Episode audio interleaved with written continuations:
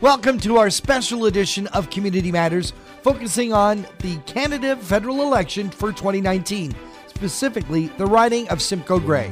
I'm John Eaton, along with John Sandham. Over the next few weeks, we'll be doing a series of these special Community Matters segments, each taking a look at one issue we've asked the candidates about. Actually, John, in this edition, we're taking a look at two issues Canada's military and political reform. We start with Alona Matthews from Canada's New Democratic Party with her thoughts on the role Canada's military should play on the international stage. Well, we, we've always been peacekeeping on, on peace, peacekeeping missions.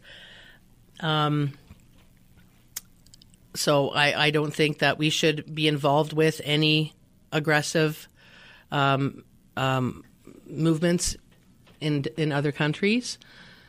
And number one is we should be taking care of our veterans. Um, we have to make sure that whatever money is allocated for the veterans is given to the veterans.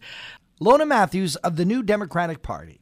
With his views on Canadian military is Lorne Kenney from the Liberal Party of Canada. The challenge is uh, building a military force that is appropriate for our role in the world. And and then outfitting it and staffing it and serving it, if you will, uh, with what it needs to do the job, uh, is in fact the role that the federal government should play. So, um, I, I, think that there's there's a lot that could be done to make it much more clear to our armed forces uh, what we as a society expect of them uh, in terms of their mission, not in terms of their individual performance, but in terms of uh, how they are an effective arm of Canada's foreign policy, an effective arm for projecting Canada in the world. That was Lorne Kenney of the Liberal Party. Now, with his thoughts on Canada's military role, Terry Dowdall from the Conservative Party of Canada. I think our government could do more. I think we need to support those individuals. We are often uh, giving money out uh, to a lot of other things. Like I said, the Asian Infrastructure Bank is one, corporate welfare out to uh, the Irving, Irving families, things like that. We need to uh, invest in our military. We need new equipment for them. You need state of the art. And uh, I, I, think we're falling behind on that. We're buying used airplanes. Um, you know, we got to be proactive and we have to protect them them because those individuals are there for us when, when, when we need them. Terry Dowdall from the Conservative Party of Canada. Next up from the Green Party of Canada. Sherry Jackson. We see Canada's role in defence as a uh, as returning to a peacekeeping um, as opposed as opposed to a um, active duty um, and helping, you know, re, helping to reestablish uh, places after conflict has occurred. Um, we see a lot of uh, our military being used for uh, climate emergencies, helping with uh, flood, um, trying to prevent uh, places from being damaged by incoming uh, emergencies and climate catastrophes that are that are happening at a more and more uh, profound level. That was Sherry Jackson of the Green Party of Canada. Now let's get the candidates' thoughts on political reform, specifically our voting system, proportional representation versus first past the post, the current system. Here's Alona Matthews from the NDP. it was lovely when Trudeau said that he would he promised the you know this will be the last first past the post election, and then he went around and um, said, well, nobody in Canada wants proportional representation which I, I didn't believe. Uh, a lot of people did not believe. We that's definitely what we want to do is is is find an appropriate uh, type of proportional representation that would work best for Canada.